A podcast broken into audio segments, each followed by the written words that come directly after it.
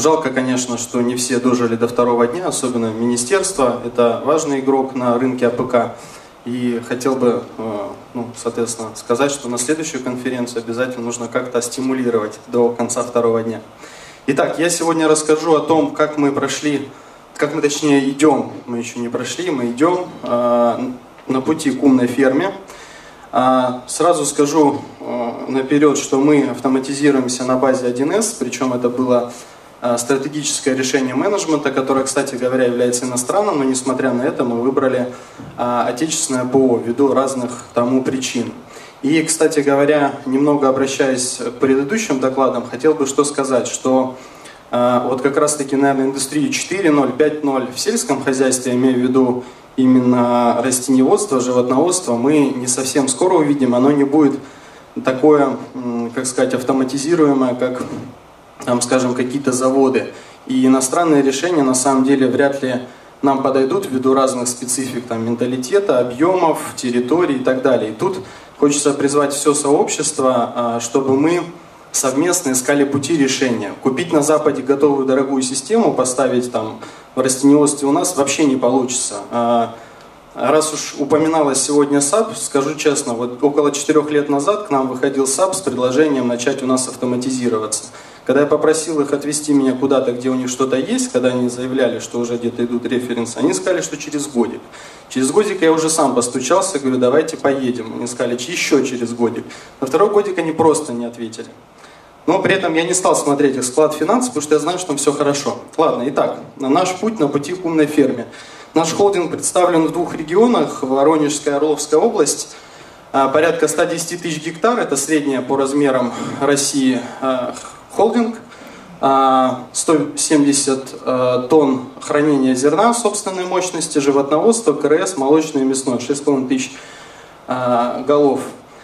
Мы, в общем-то, свой путь начали с чего? Немного чуть да, порассуждать. Что такое вот умная ферма? Все нам когда мы заглядываем в будущее на 10, на 20 лет вперед, представляется, что такое футуристическое.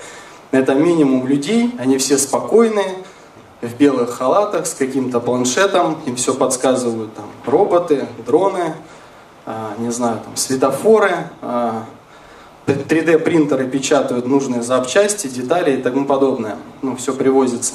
Но Наверное, к этому мы когда-то придем, но я услышал некоторые прогнозы там, в 2025 году. Я считаю, что и в 2025 мы не придем. У нас, к сожалению, сельское хозяйство даже во многих крупных холдингах еще ну, в части автоматизации очень на зачаточном уровне. Есть реально крупные холдинги в раза в два, в три, в четыре больше нас, у которых ну, обнять и плакать.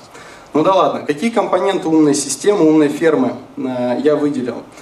Это автоматизированные производственные линии, да, роботы, дроны, а, вот, кстати говоря, э, по-моему, в прошлом месяце или в этом месяце, вот буквально на днях, буквально в Воронеже, Юнимилк, это вкуснотеево, у них основной бренд, они запустили автоматизированную линейку доения, да, а, системы а, выпайки, кормления и так далее.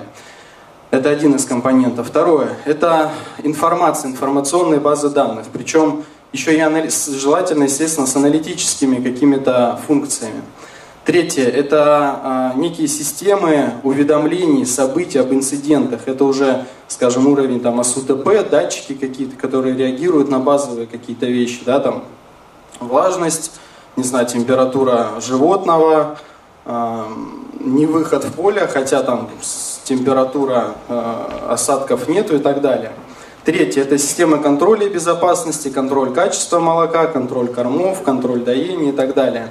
Ну и, соответственно, система планирования производственных процессов, прогнозирования ключ, ключевых производственных процессов и самый важный, наверное, и лими, один, один из лимитирующих факторов – это регламентированный процесс, инструкции, собственно говоря, там тот пресловутый, я не люблю это слово менталитет, потому что был в США, в общем-то, порядка 8 месяцев там прожил, видел, как там что происходит. Я считаю, мы ничем не отличаемся, мы даже намного лучше и продуктивнее сейчас движемся вперед, чем наши западные, как Владимир Владимирович говорит, партнеры. Так вот, э, наши этапы проекта, тоже хочу сказать, что мы наш проект начали еще в 2011 году. И вот по сей день мы идем а, к этой умной ферме. Я покажу эти этапы. На самом деле, так как я сегодня буду рассказывать про ферму, я сконцентрируюсь на ней, но мы, в общем-то, на сегодняшний день ну, практически все уже автоматизировали на 1С. Это бухгалтерию пресловутую, склад, финансы, а, что там у нас еще есть, земельный фонд, систему электронного документа оборота, документа оборота синтегрировались с системой мониторинга техники, а, тоже это буду показывать, интегрируемся с складскими э, системами, с весами, не знаю, с доильными оборудованием, с системами по кормлению, миксером и так далее. Итак, ну вот, да, еще раз просто на слайде. И тут важно сказать, что когда вот говорится про бухгалтерский учет, я хочу действительно подтвердить, в принципе, на базе 1С вполне реализуется и оперативный, управленческий по-разному называют учет, и планирование. Вот я основные производственные, назовем так, подсистемы выделил и показал, что у нас сейчас автоматизировано. У нас даже и планирование, оперативный учет практически основных, не практически, а ключевых основных производственных блоков он автоматизирован. Единственное, что у нас вот здесь вот планирование на элеваторе на таку, ну тут ну, невозможно. Кто, в общем-то, знает, как ведется уборка, какие есть там факторы погодные, э, территориальные, по логистике. Ну, очень трудно это все предсказать и планировать. Но, в принципе, какие-то контрольные вещи мы реализуем. Это вот график по годам. В этом году мы дальше развиваемся, то есть мы движемся. В этом году мы запускаем проект по э, установки болюсов в КРС по элеватору. Вот то, о чем э, говорили по элеватору, но мы будем делать вообще без человека, в общем-то, хотим вообще в принципе обойтись. Тут, кстати, сказать немного, э, тоже к организаторам обращусь. Э, я считаю, что важно, помимо, помимо вот производителей софта, сельхозтоваропроизводителей и государства, еще звать представителей производств именно машиностроения, то есть вот как Ростельмаш, еще кто-то. Потому что я считаю, что если сейчас мы не начнем а, разговаривать а, с нашими производителями оборудования и строить совместные кейсы, совместные проекты, то, к сожалению, нас начнут выдавливать импортные системы.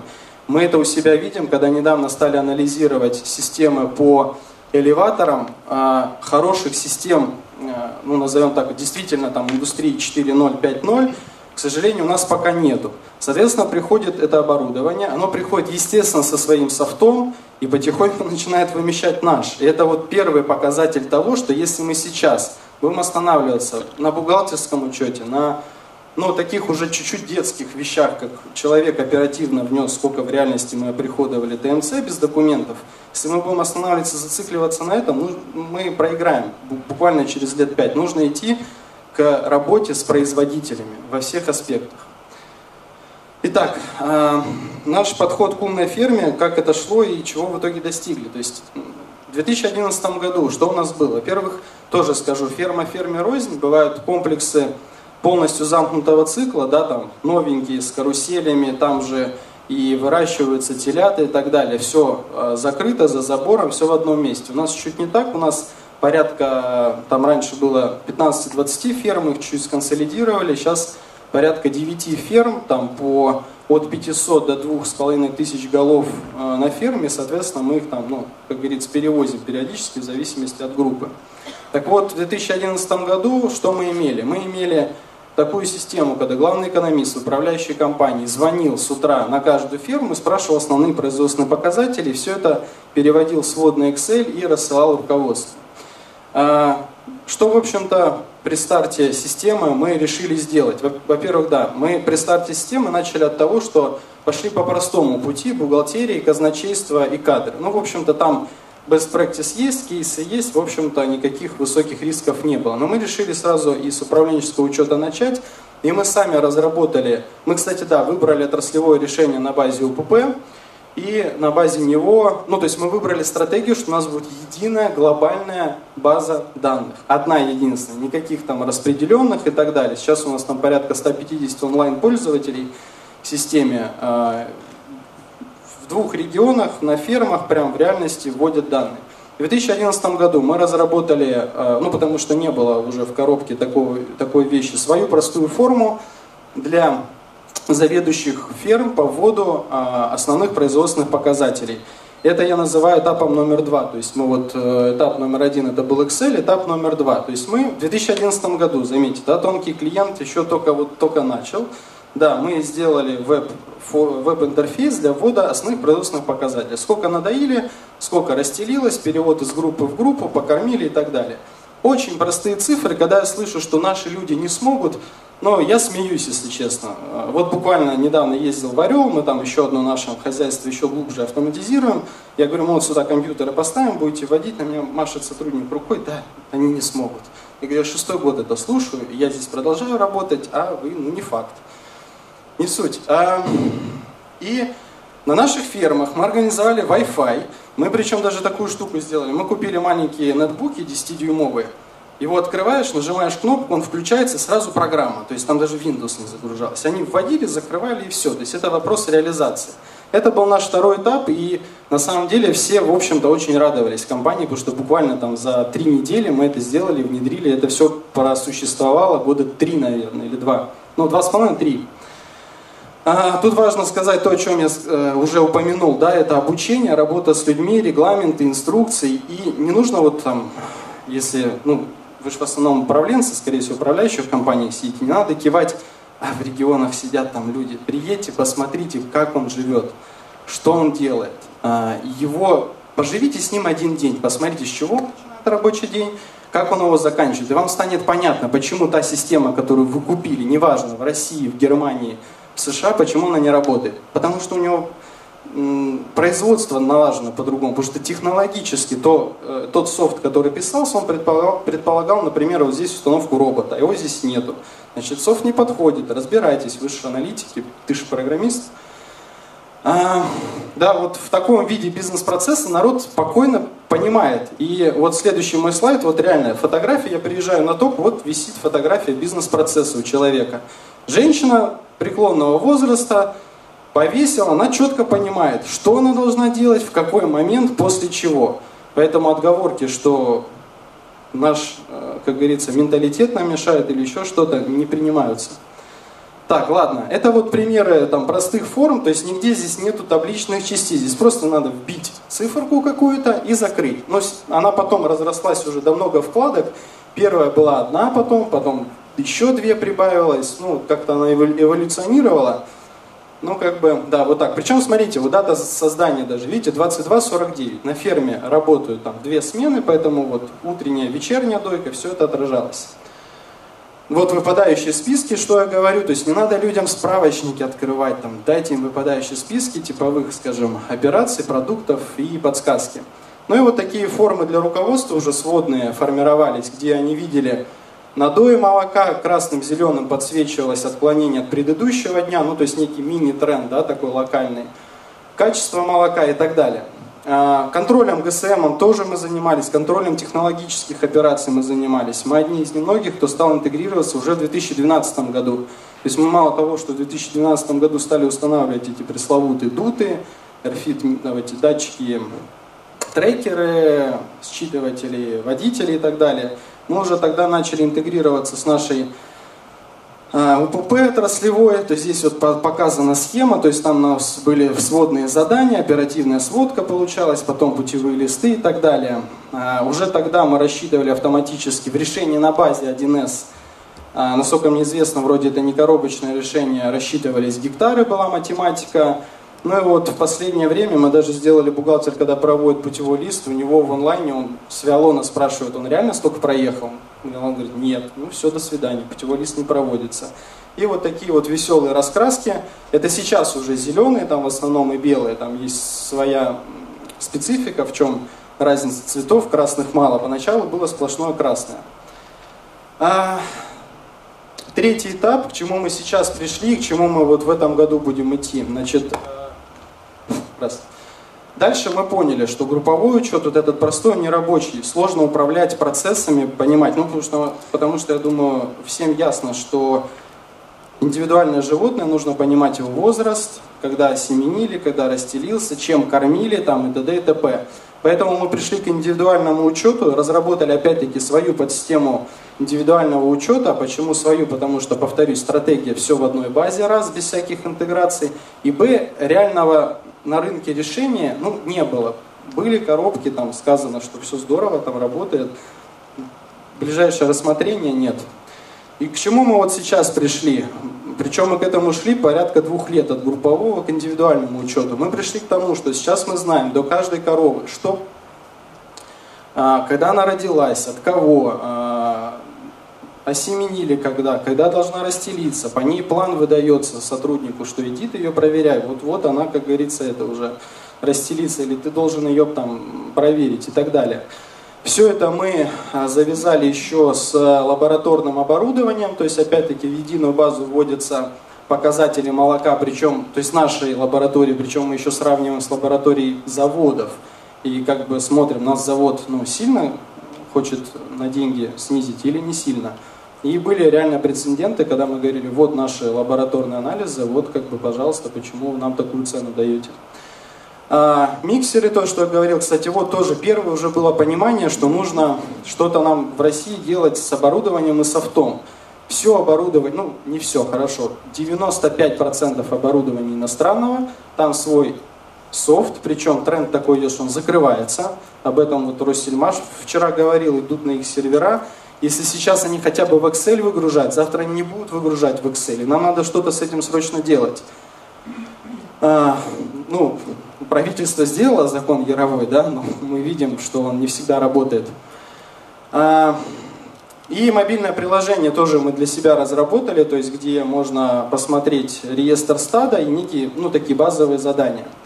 В этом году, то, что я сказал, мы еще будем внедрять болюсы и развивать мобильное приложение более серьезному делать. Пока что это некий информационный стенд. То, что раньше было через веб-интерфейс, пока что мы загнали мобильное приложение.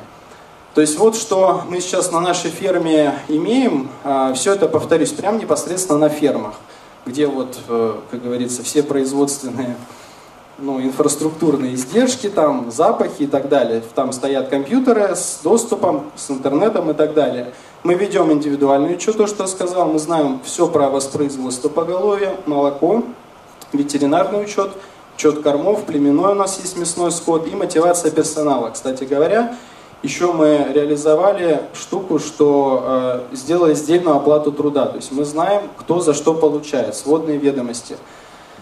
Ну вот такие дашборды всевозможные. А, это вот отчет по анализу молока. То есть вот мы видим тренды. Это прям в, руководство входит в базу, вот видит там на сегодня, на завтра.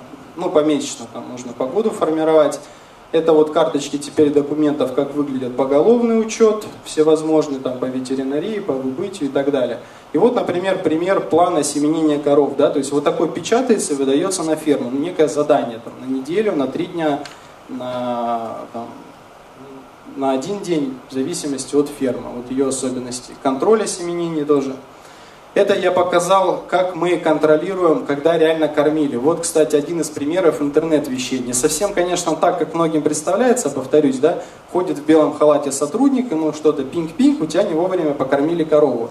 Но пока что еще сложно это реализовать ввиду разных лимитирующих факторов. Но мы сегодня видим, когда он реально останавливался, где он реально останавливался и во сколько. И э, вот по каждой ферме мы это контролируем, но пока что, опять-таки, вот некий excel свод. Кстати, ну не удивляйтесь, от Excel никуда не уйти. Ну вот он очень удобный инструмент, там какие-то базовые вещи поначалу в нем очень удобно делать. Так, ну результаты было стало, это, наверное, не к этой конференции. Понятно, что да, э, управленцам стало легче, они сами признают, что этот инструмент им действительно помогает реально картину видеть, не в голове и так далее. Какие сложности мы видели при внедрении? Ну, во-первых, основная сложность и основная задача это чтобы действительно ваше руководство хотело. Я видел несколько примеров, когда мы приезжали в крупные холдинги, совместно как-то обмениваться опытом. Сидит собственник, говорит, я хочу IT. Вот, ну, хочу, вот, вот, да куда бы деться. Смотришь, у него за год 4 IT-директора меняется. Или он так хочет, или он делает вид, что хочет, или он, ну, или еще что-то. То есть вот действительно давление руководства, желание – это самое основное. А, постановка ведения учета, общение совместно в компании. Да? Управляющая компания не должна жить отдельно. Кстати, вопрос инфраструктуры, он очень важный. Мы вот до сих пор бьемся в некоторых местах, что общаемся там с Мегафоном, с Ростелекомом, как-то договариваемся, поставьте нам вышку.